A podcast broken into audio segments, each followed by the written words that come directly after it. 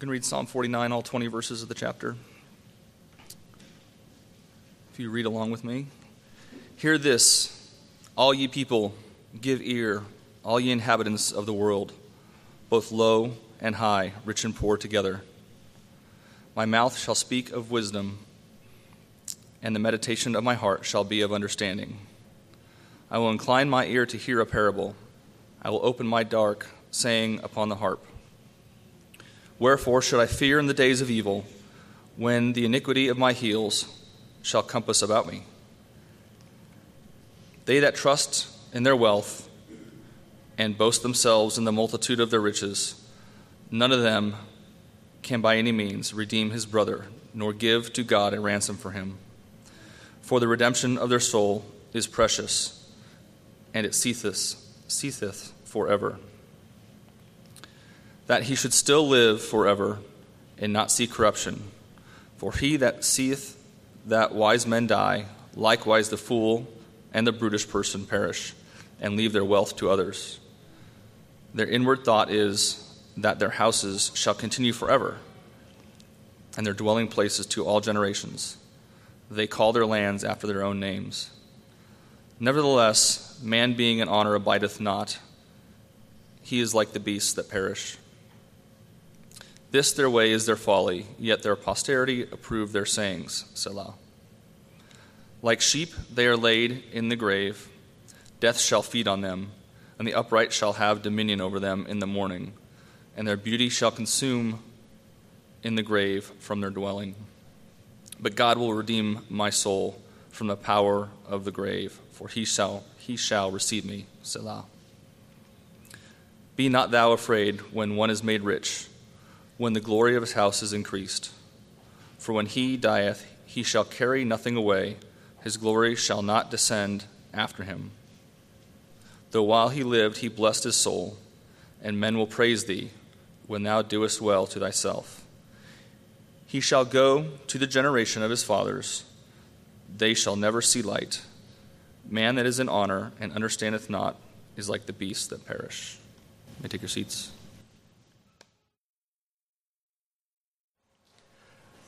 Good morning. I'm going to ask if you would to join me in a word of prayer before we study Psalm 49 this morning. Father, we ask that you would grant us ears to hear, incline our hearts toward wisdom and understanding this morning. Open our eyes to see this life as you see it. Father, we ask that you would teach us to live with a fear of you and to keep us, Lord, from grasping after the wind Remind us always that this life is but a vapor and death is imminent, and therefore our lives here are temporary. And in that light, Lord, help us to value the things that you value and to prioritize the things that you prioritize. And we thank you this morning in light of Psalm 49. We thank you ahead of time for redeeming our souls. Amen. You know, I was reminded this morning in fact, I was reminded all week of this, studying this text. You've probably heard the slogan, the saying, money talks. Right? Probably heard that. But it's sort of an interesting phrase because here I am holding a dollar bill and, and it really doesn't talk. Okay, it can't. Can't say a word. So, literally, that is a false statement. It doesn't talk. Figuratively speaking, in many ways in our society, it does talk, doesn't it? It does. In what way? You see, this dollar bill, it, it serves as a primary motivator for why someone would take a certain action. If, for example, I, I, I, was to say that we were going to have a, a contest this morning and, and it involved an opportunity to, uh, to win some money. And see, just in saying that, some of your eyes light up. I had your attention there just for, just, just, just for a split second. And the contest, let's say, was going to be the person who who took the best sermon notes this morning? We just pool them all afterwards and we would take a look at them, and, and there would be a $10 bill given to the one who had the best sermon notes. Now, some of you here already take notes, others of you don't. Some that do take notes perhaps do so begrudgingly because your parents maybe encourage you to do so. Those that don't take notes have a tendency perhaps to rationalize why they can't or won't take notes. I wonder though, if you knew there was going to be some kind of contest, would you choose to take notes? What if the reward was $50? Is there a point in time when money talks to you? Is there a point in time?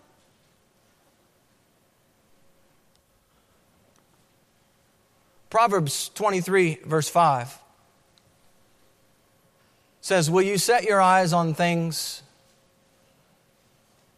which is not? For riches certainly make themselves what? Wings. They fly away like an eagle toward heaven. For those that had their hopes up for just a moment that about this contest, I want to assure you there is no contest this morning on note taking. However, I hope that the illustration not only provides a segue into the text of Psalm 49, but that it causes you to at least ask the question what is my motivation for taking notes? How much hold does money have on me? Bigger still, why am I here this morning? Why do I have this Bible opened up before me? And I hope that you have your Bible open up before you. Or if you don't have a Bible with you, perhaps someone next to you has one and you can look off of their Bible. Do I really believe this Bible to be true? And if so, what are the implications of obeying what it says? What are the downsides of disobeying it? Is my time before the Word another opportunity to draw near to God and my relationship that I have with Him through Jesus Christ? Or do I just simply see this time, this time on the clock, it's 1121, 1122, do I sim- 1022, do I simply just look at the clock and go, oh, well, he, he's, he's preaching Psalm 49 and, and this is one part of the service that gets me closer to lunchtime. I'm saying it. Some of you think it though.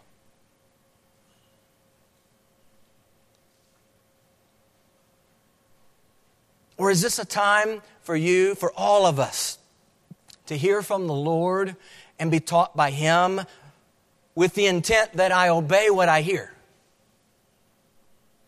There's a call, church. I want you to see this. There's a call in the text. If you look at the text, there's a call, a welcome. Do you see it? Right at the beginning. The psalmist is calling the listener in on something akin to what would be a, a proverb, a, a riddle, like the prelude in music. So these first four verses serve as a beginning point for the remainder of the psalm. So let's look at the first four verses. Hear this, all peoples. Give ear, all inhabitants of the world, both low and high, rich and poor together. My mouth shall speak wisdom. And the meditation of my heart shall give understanding. You might underline wisdom and understanding. I will incline my ear to a proverb. I will disclose my dark saying or my riddle on the harp. Hear this and give ear. Essentially, the same thing. We've got to remember that when we open up and we study together the Psalms, we are reading poetry, right?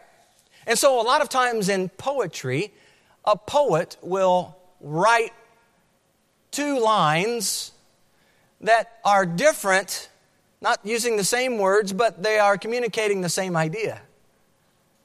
Hear this, give ear. They're communicating the same idea. It's a call to listen. Who? Who is this for? Who's this psalm for?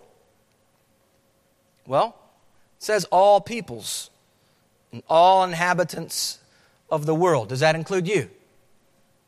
Yes, does. So this psalm is relevant for you, for me, all of us gathered here today. He says, My mouth shall speak wisdom, the meditation of my heart shall give understanding. It's important for us to understand something that the psalmist has thought, it seems, for some time about what he's about to say. There's great value in what follows. When you read the words of Psalm 49, do you place value on them? Now, you may not know the psalmist. You may know very little about these sons of Korah. But should that diminish the value of his words? Are not these words a part of the bigger word of God? What then do you think about God's word? See, the psalmist has submitted a word for all to hear. The call goes out to all inhabitants of the world. Unlike the clever uh, marketing, marketing the, the specialization today in our marketing, you know, you might get a mailer in the mailbox, and, it's, and sometimes you may wonder, how did I get on this list? Well, you probably were one of several hundred, several thousand people who share something in common. Because most marketing, they're targeting a specific niche. The psalmist, I love this about the psalmist, he's speaking to everyone, all people. Okay, no specialization here. He has something to say to all peoples. And so the question this morning is are we going to be listening to what he has to say? Will you listen to what he has to say because I said listen to what he has to say? Or will you listen because his word, this word of God, flows out of the repository of His revelation to you, to me. We ought to be listening every time this word gets opened up. No matter what your economic status, low, high, rich, poor, this word right here, Psalm 49, is intended to be heard. The text is a call to all, a call to hear what is spoken, an acknowledgement that what is coming is wisdom and understanding, proverbial nature, isn't it? And even in Proverbs fashion, it's necessary in order to grasp the riddle, the dark saying noted in verse 4. In fact, when we go back to the beginning of, of, of, Proverbs, in Proverbs chapter 1, where it lays out the purpose of the Proverbs, you remember that? Well, in chapter 1 of Proverbs, verses 5 and 6, it says, A wise man will hear and increase learning, and a man of understanding will attain wise counsel. For what purpose? To understand a proverb and an enigma, the words of the wise and their riddles. So it seems that these verses connect a wise man and a man of understanding as necessary components to understanding a proverb and an enigma, the words of the wise and the riddles. And since the psalm before us this morning is proverbial in nature, it's didactic, it's teaching in purpose, instructive, it comes to the listener by way of one of God's spokespersons, carried along, no doubt, by the Holy Spirit. Church, there is this morning a call to hear the wisdom and understanding of these words in Psalm 49. Okay? One other prelude note to consider. The psalmist communicated this psalm originally by means of the harp, according to verse 4. See that in verse 4? I will disclose my dark saying on the harp. And I've been studying this psalm all week, and I've been thinking about this all week with the, the, the, harp in my mind. Just how, how this would have flowed, how this would have gone. And, and I, I, was trying to orchestrate it, and it just didn't work out. But I thought it would have been a lovely thing to have had Jacob read the psalm with someone playing and plucking the harp in the background this morning. Would have, it would have been a little weird. Nevertheless, it would have been a nice effect in terms of uh, thinking about our text this morning. We need to understand that these psalms, all of them, in fact, the word psalm, the Hebrew word psalm, it has in mind to pluck to pluck. Okay? And this helps us to understand the intent of the delivery for the Psalms. Okay? They are intended to be sung. In fact, the Psalms, they served as a um, Jewish hymnal of the day. Right? Accompanied with strings, these Psalms, while poetically written, were penned in large part for the corporate worship of the saints. Now, in the New Testament, there's this idea. In fact, we encountered this at the end of James last week. Is anyone cheerful? Let him what? Sing psalms. Okay? We see this in, in Ephesians chapter 5, verse 19. One who is filled with the Spirit Okay? Characteristic of being filled with the Spirit is speaking to one another with what? Psalms and hymns and spiritual songs. And it goes on and says, making melody in your heart. Making melody, that word, that, those two words, making melody. In the original language, it has in mind touching or twanging the chords. I like that. Touching or twanging the chords, plucking. And in particular, the New Testament idea and concept of making melody or psalmody is that psalms, these psalms are, are sung to pluck and strike the heart of the believer who is filled with the Spirit. Do you get this? This is good to understand this and to know this. This is what we're talking about this morning. And so, my prayer is that there will be a great deal of plucking and twanging, how you like that, of the heart that's going on as you give ear to the song of Psalm 49. What's to gain? As you hear, I believe you will agree that wisdom and understanding awaits. Just as the Proverbs speak of the wise and the foolish, so this psalm delineates one who was wise and one who was foolish. Will you have ears to hear this morning? The central question is found in verse 5. And really, if you read the entirety of the psalm, you'll, you'll come to see, just in terms of observation, verse 5 is the only verse out of the 20 that asks a question. Here's the question Why should I fear or be afraid in the days of evil when the iniquity at my heels surrounds me? Now you'll notice first person in verses 3, 4, and 5.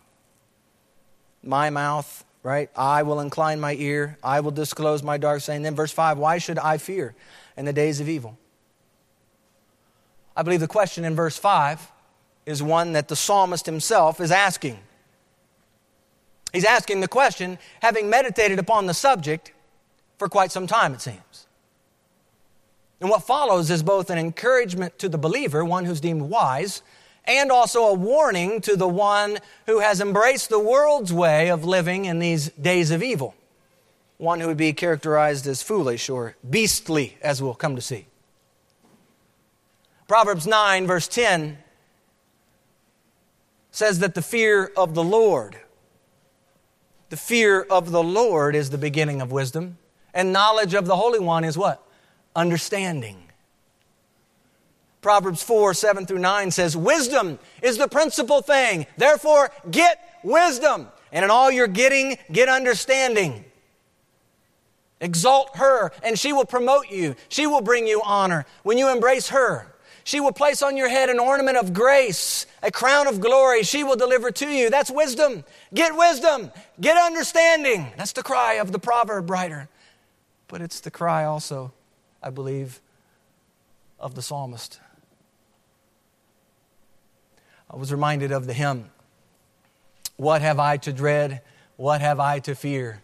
Leaning on the everlasting arms. I have blessed peace with my Lord so near, leaning on the everlasting arms. You see, when you are leaning on the everlasting arms of the Lord Jesus Christ, there truly is nothing to fear. Amen? I mean, that's, and, and we'll come to see this as the, as the psalmist is writing. Here he's simply asking the question. We're going to, by the end of the psalm, be able to tell in what manner he's asking this question and the conclusion that he can come to in, in putting that question forward. The psalmist is putting the question out there. He's recognizing the reality of the days of evil, the iniquity that surrounds him. Anybody resonate with that? The iniquity around you? Psalmist is dealing with that same thing.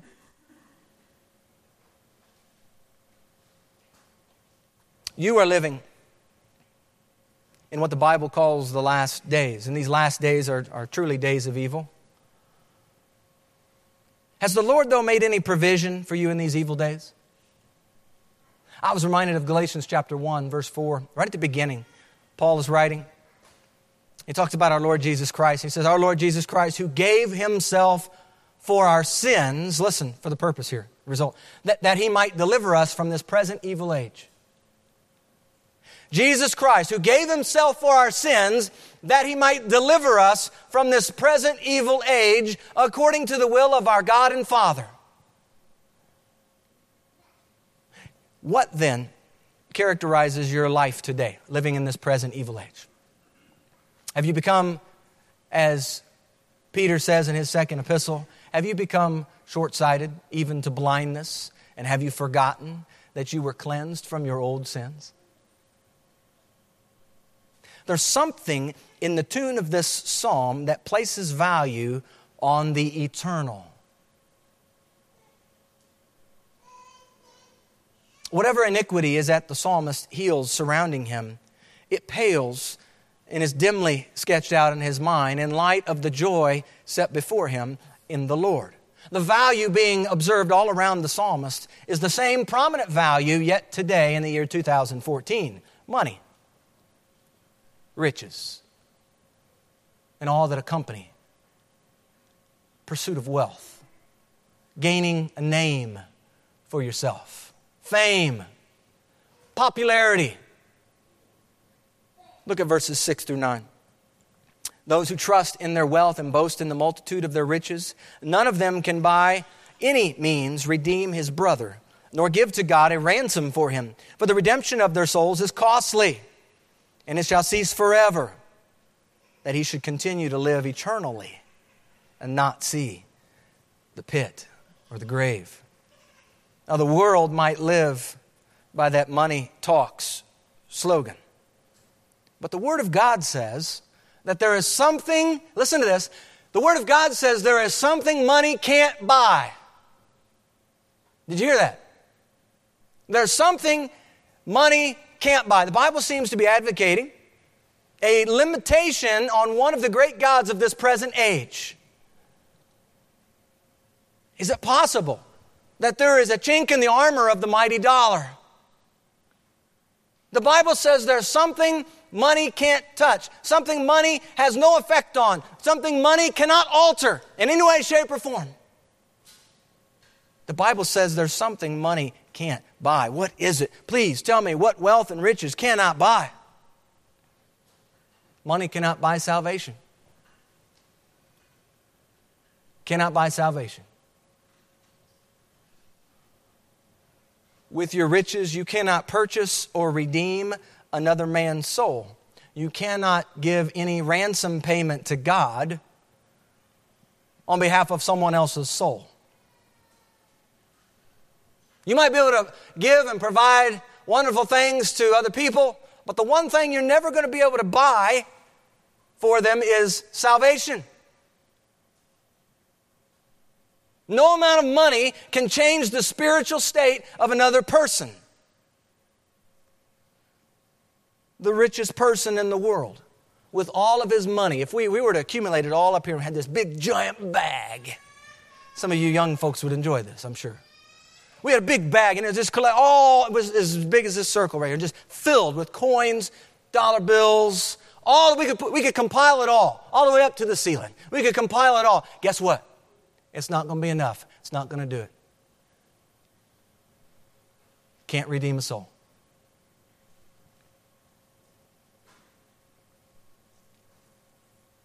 See, the richest person in the world,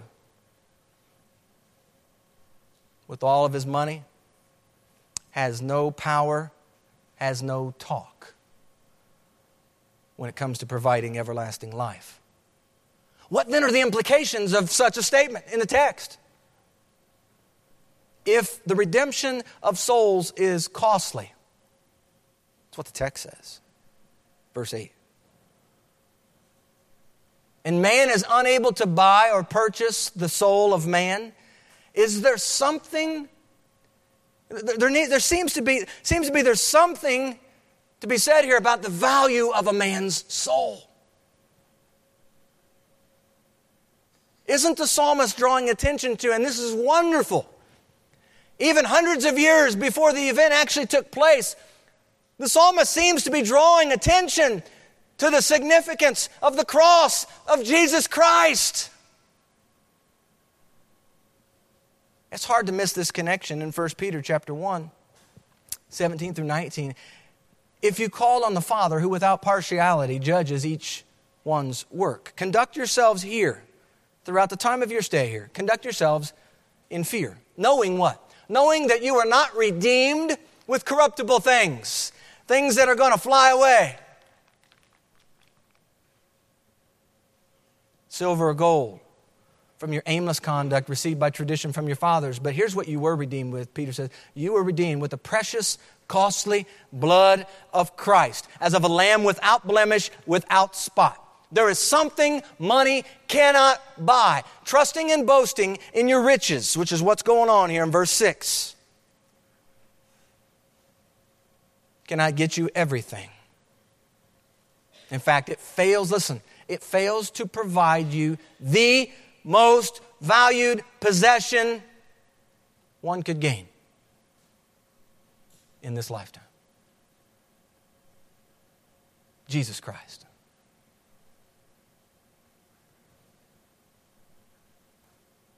The cost of redeeming man came through the laying down of a life, God's only Son, the perfect Lamb of God.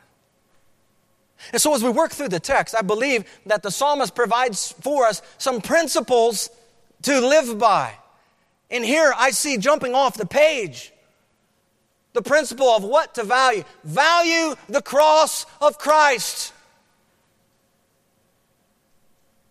These hymns that we sing, there is power, power, wonder working power in the blood of the Lamb. Nothing can for sin atone, nothing but the blood of Jesus. Redeemed by the blood of the Lamb. Or the stanza that says, Now I've a hope that will surely endure after the passing of time. I have a future in heaven for sure, there in those mansions sublime. And it's because of that wonderful day when, where? At the cross I believed. Riches eternal, eternal, and blessings supernal coming down from on high. From his precious hand I received.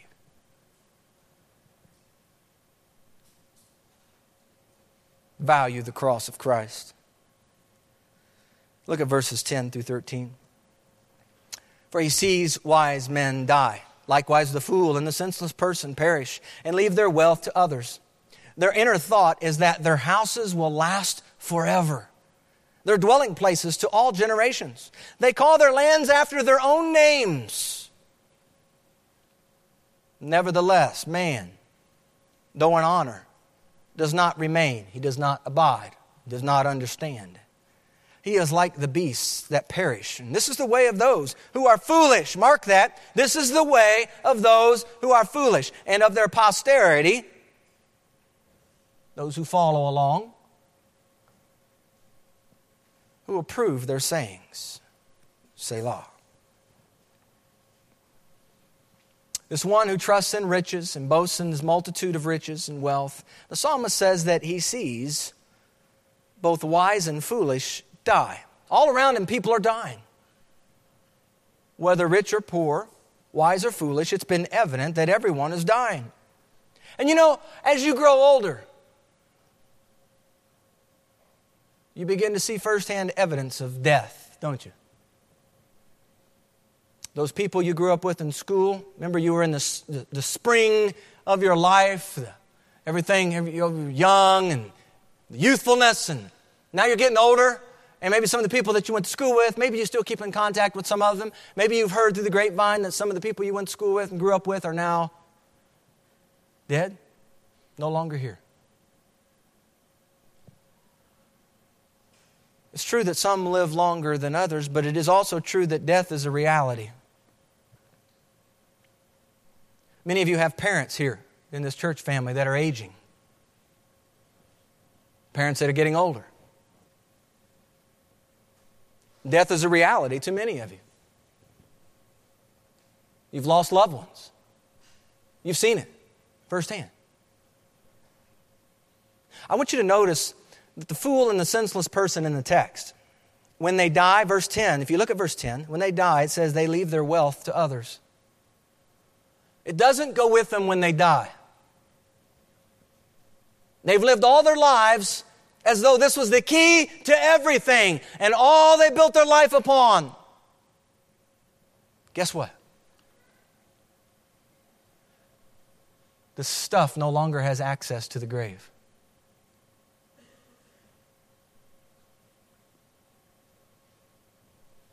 Randy Alcorn, in his book, The Treasure Principle, reminds us of the absurdity of seeing a U Haul attached to a hearse. Think about it. You don't see it, do you? Can't take it with you. All the treasures and abundance of wealth are left behind when death comes. Their houses are not going to last forever.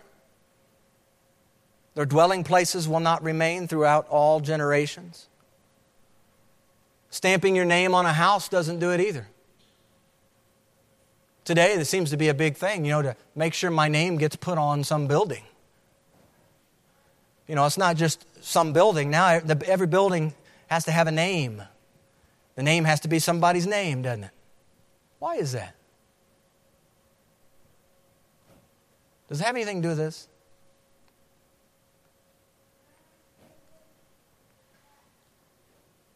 Are we foolish enough to think that for just a moment that I can pay a certain amount of money to put my name on a building and that is going to endure for a lifetime? That that's what it's all about? Psalmist has got some good wisdom here for us to listen to.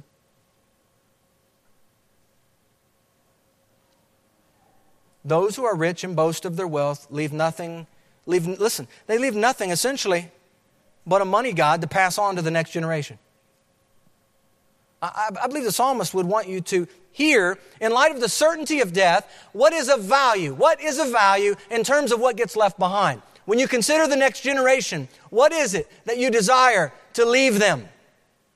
Wealth cannot preserve your name, nor is it something that you should value, even according to the psalmist. Is it important? Yes, it's important. There's a need for it but placing top shelf value and priority on it, I believe that's what the psalmist is addressing here. Verse 12 Nevertheless, man, though in honor, does not remain, does not abide, does not understand. He's like the beasts that perish. You know, you might be in a position of honor here. You might have a lot of letters after your name.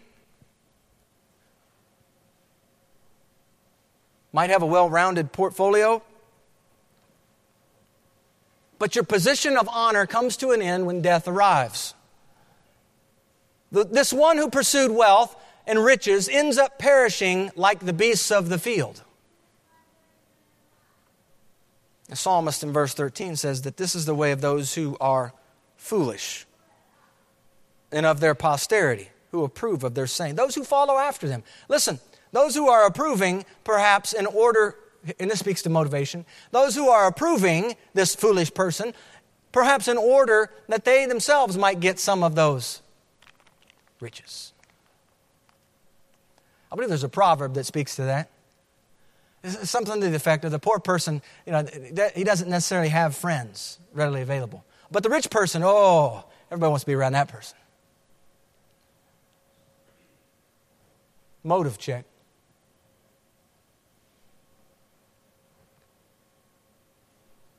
Notice that there is a Selah, the end of verse 13. Appropriate place, I believe, for a Selah, a, a pause, think about moment. What is there to think about here? How about death? What else? I think it's important that we think about what we're leaving behind. What kind of heritage are you leaving for the next generation? We talk a lot, in, we talk a lot about the next generation and leading in the next generation. The psalmist is speaking to this issue. What kind of heritage are you leaving?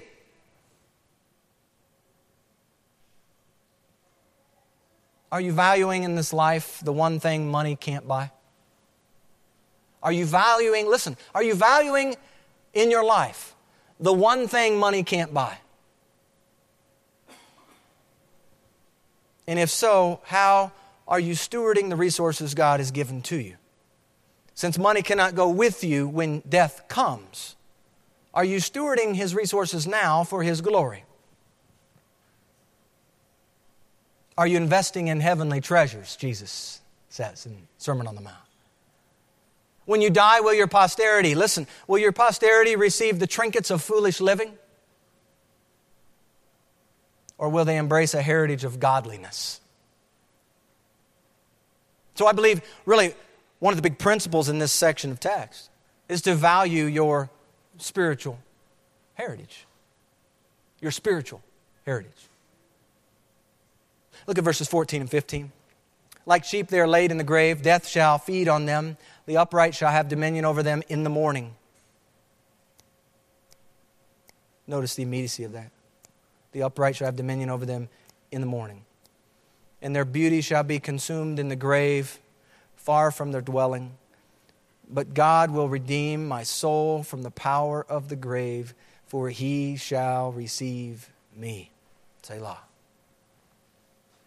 There's a picture in verse 14 that I would like you to see.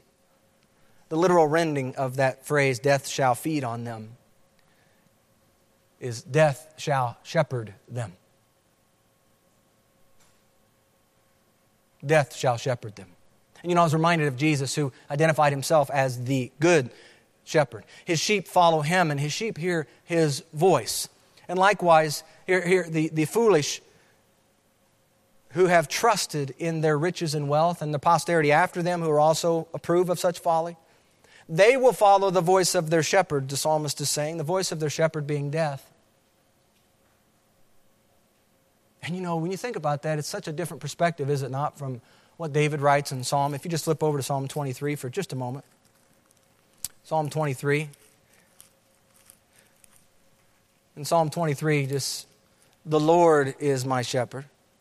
I shall not want or lack. Can we just stop right there for a moment? That's a message in and of itself, isn't it? When the Lord is your shepherd, you will not lack. You think you're going to lack some things in this life if you don't pursue riches and wealth. The Bible says that the Lord is my shepherd, I shall not lack. Look what he does. He makes me to lie down in green pastures. He leads me beside the still waters. He restores my soul. See, the Lord is about restoring my soul, not making me happy.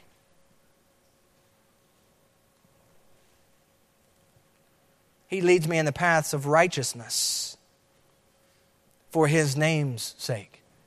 Yea, though I walk through the valley of the shadow of death, or maybe we could put a little footnote there, even though iniquity is at my heels and it surrounds me. Though I walk through the valley of the shadow of death, he says, I will fear no evil. Do you see how the psalmist here in Psalm 49 can say, Why, why be afraid? Why fear? I believe David here gives us a good supplement to this. I'll fear no evil. Why? For you are with me. Your rod and your staff, they comfort me. You prepare a table before me in the presence of my enemies. You anoint my head with oil, my cup runs over. Surely goodness and mercy shall follow me all the days of my life, and I will dwell in the house of the Lord forever. Forever.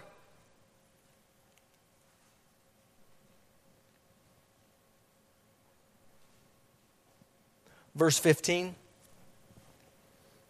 is yet another one of those great but God statements in the scripture. And here the psalmist returns to the first person, drawing a contrast between the fool and the one who was wise, drawing a contrast between a house of cards and a sure thing, a contrast between what money cannot buy and only what God can give. And that which only God can give lasts, listen to this, it lasts forever. Forever.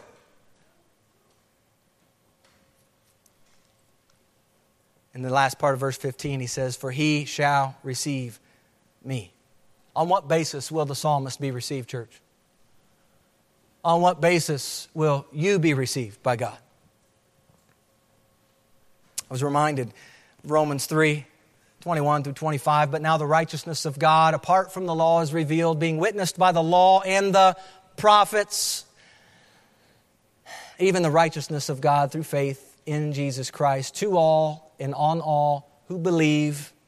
For there is no difference, for all have sinned and fall short of the glory of God. Listen to this being justified freely by His grace through the redemption, through the redemption that is in Christ Jesus, who God set forth as a propitiation by His blood through faith to demonstrate His righteousness. And we see those, those words there in John 1 12. Jesus came to his own, and his own received him not. But then he says, As many as received him. To them he gave the right to become children of God, to those who believe in his name.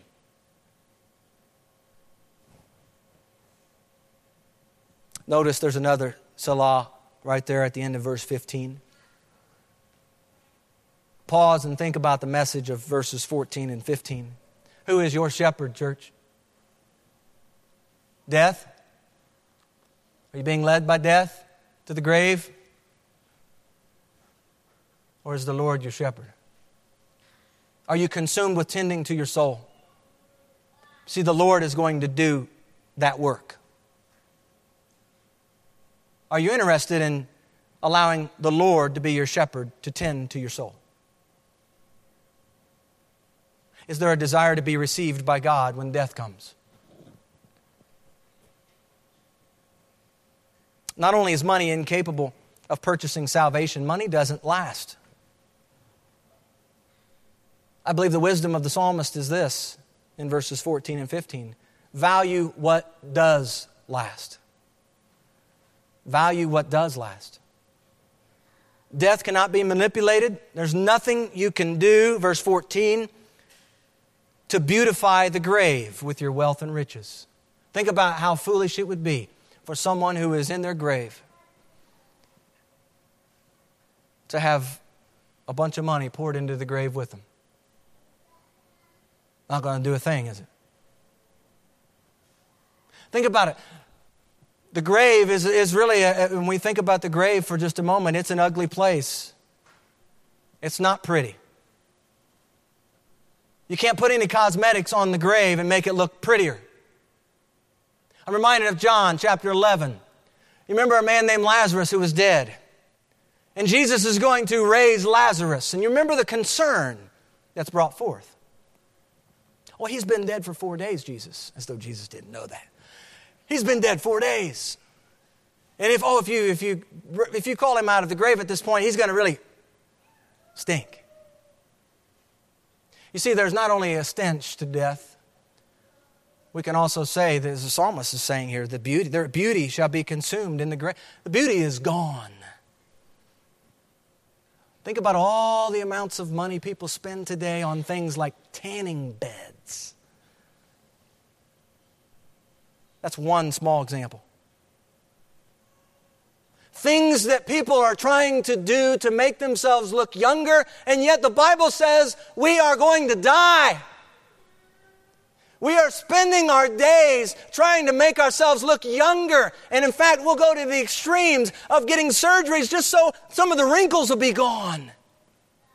How foolish.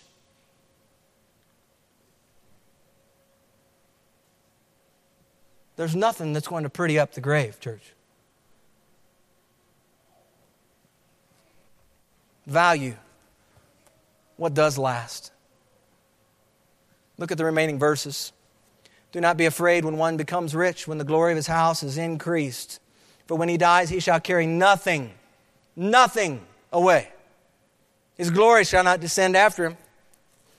Though while he lives, he blesses himself. For men will praise you when you do well for yourself.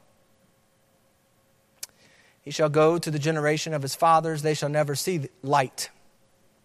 A man who is in honor yet does not understand is like the beasts that perish.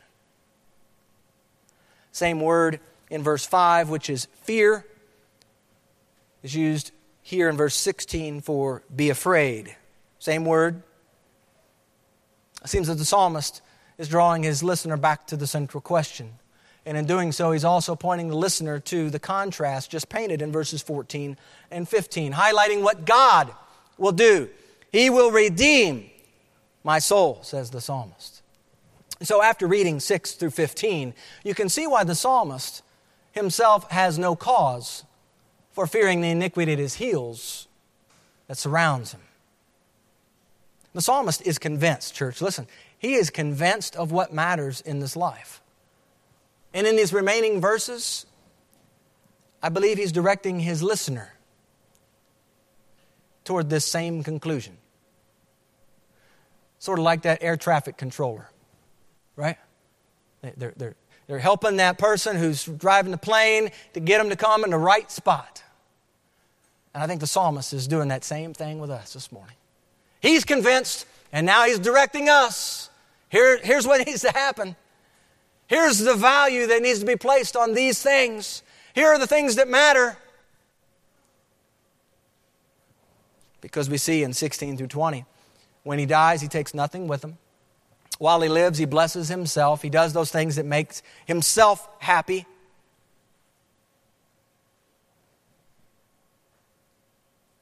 Are you going to continue living for man's praise, which is temporary? His resting place, the text says, is with the generation of his fathers. That's interesting. It seems that this has been a pattern. These fathers who shall never see light or the light of life. And the reality that's being painted here in these closing verses is following a path that fools lead, and it goes to eternal darkness. The Bible calls this eternal torment, hell, eternal separation from God. Now, verse 20, I hope sounds familiar. It's almost verbatim the same as verse 12, if you notice that. Sort of like in our song. Remember, this is a song. And I believe verse 12 and verse 20 would have been the chorus. A reminder. Very poignant, vivid reminder. It's the closure to the song. Listen to it. It's the closure. And you know, I like in verse 20 to the effect of, of banging. I was thinking about music, and I was thinking, I don't even know what it's called. If it's some, some, some kind of cymbal, it's in the percussion family. You ever seen one of those big, I just call it a gong, boom, and you hit that thing, and, and what's it do? The sound just reverberates. I, I, was, I, was, I was hearing that as I was reading verse 20. Bong, it's the big gong. And it just has this ongoing ripple effect. And the song is leaving you thinking about your own life. One who is wise and understanding will give ear to this song and obey what it teaches. One who is in honor in this life and yet does not understand God and what He requires of man, this one will perish like the beasts of the field. You know what? We have two beasts in our house. They're actually in our house, they're outside. They don't live in our house, they don't come in our house. We don't like them in our house beasts, ferocious beasts, named Esther and Timothy. And these beasts, they think about themselves all the time. They're always thinking about what am I going to have for my next meal? Where am I going to lay and go to sleep? On the front porch or on the back deck? Or somewhere out in the grass?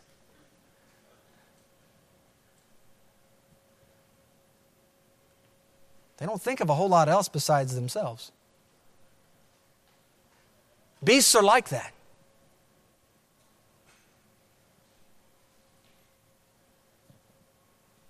In the same way, the one who lives this life trusting in his own wealth and riches, holding on to it like it's going to last forever, one day death is coming, church.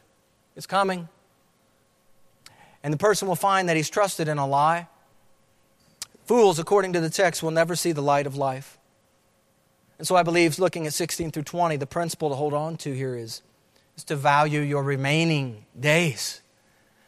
You have some days. You have this day, right? Amen? We got this day. We don't know about tomorrow yet, but we have this day. Psalm 84, 10 through 12 describes the value of walking with the Lord the remainder of your days, forsaking the pursuit of wealth and riches. And I want you to keep in mind that the sons of Korah were Levites. Sons of Korah wrote Psalm 49. The sons of Korah also wrote Psalm 84. And listen, they spent their days taking care of God's house. That's what they did. I want you to listen to the priority that crescendos in Psalm 84, written by these sons of Korah. For a day, verse 10, a day in your courts is better than a thousand. I would rather be a doorkeeper in the house of my God than dwell in the tents of wickedness. For the Lord God is a sun and shield. The Lord will give grace and glory. No good thing will he withhold from those who walk uprightly. O Lord of hosts, blessed is the man who trusts in you. You see, the sons of Korah made the decision to serve God as a doorkeeper rather than hang out in the tents of wickedness, where they could probably earn a little higher wage. They probably could have had some more freedoms to feed the appetites of their own flesh. They chose to serve the Lord with their lives.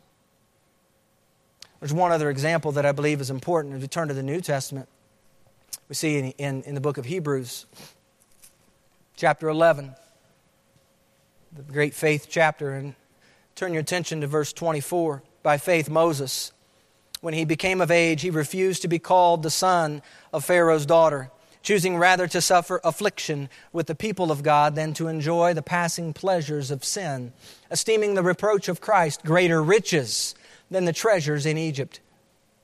For he looked to the reward. You see, how is it, church, that you choose to suffer affliction over the enjoyment of the pleasures of sin? How is it that you can esteem the reproach of Christ greater riches than all the wealth and security afforded to you in Egypt? For Moses, it was all about the reward he looked forward to by faith.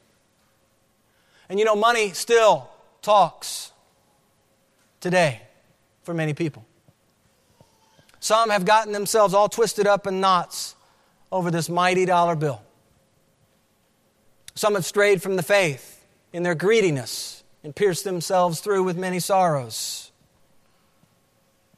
Perhaps it would be helpful to carry with you in your Bible, as I have here with me, wonderful portrait, a picture of this mighty dollar bill, and it's got wings. And the wings, the dollar bill is flying toward heaven as a reminder that it's not going to go with us, as a reminder that it cannot buy the one thing that's needed in this life. Eternal riches cannot be bought. And yet, it's the very thing all inhabitants of the world need. Amen? Low, high, rich, poor, doesn't matter. If money cannot buy salvation, and salvation is needed to have everlasting life, and that everlasting life only comes by way of God's Son who redeemed our souls at the cross of Calvary. You see, the psalmist says in verse 15, But God will redeem my soul from the power of the grave. He knew that he was going to die physically, just like everyone else around him. But he also knew something that many didn't understand, and many still today don't understand that God was going to redeem his soul from the grave. And so, church, you see, we live on the other side of the cross. We are privy to what the psalmist is describing. God redeems souls only through the costly, precious blood of the spotless Lamb, Jesus Christ. Oh, yes, as I look at this psalm, there is much wisdom. There is much for us to understand in what he has to say here. He's pointing you toward the one who was with God in the beginning. He's pointing you to the one who is called the pearl of great price. He's pointing you to the one who is like that treasure buried in the field. He's pointing you to the one who is the Alpha and the Omega, the beginning and the end. Money talks to a lot of people today. But, church, God is talking this morning through His Word. Tell me, when God talks, are you motivated to start obeying? Does this motivate you more than God's Word and what He has to say? Think about that. Is God's voice all the incentive you need to walk faithfully? Are, you looking to your reward, longing for the day when He receives you unto Himself? Value the cross of Christ. Redemption, which money cannot buy, came through the cross. Value your spiritual heritage. Death is pending. What are you going to pass along to the generations that follow? Value what does last. The wise man and the fool are both going to die. The difference is that the wise man has invested in the one thing that will last heavenly treasures and value your remaining days. You can steward well your remaining days and take comfort, even in the midst of iniquity at your heels, when the Lord Jesus Christ is the shepherd of your soul. Remember that you are a pilgrim. You are a sojourner here. Live like a citizen of heaven. So hear this, all you peoples. Give ear, all inhabitants of the world. And I would even say, and insert here, hear this, all you gathered here today at Hope in Christ Church. There are two kinds of people in the text today one who is a fool, whose life trajectory leads to nothing better than the selfish, beastly instincts that ultimately perish. The other is deemed wise, whose life trajectory leads to the light, a redeemed soul under the care of the great shepherd of the sheep. Give ear, church.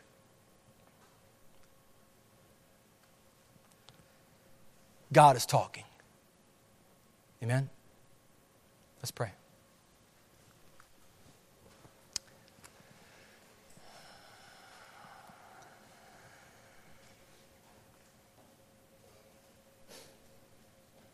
Father, grant us wisdom and understanding to desire Christ above all things here on earth. You are God who speaks, and may this people practice responding when you speak. May your voice drown out other voices, any other voices that may compete for our listening ear. And may our lives reflect the fact that God talks even yet today. And this I pray in the name of the one who created us, the one who called us, the one who bought us, ransomed us, pardoned us, our great Redeemer, Jesus Christ. Amen.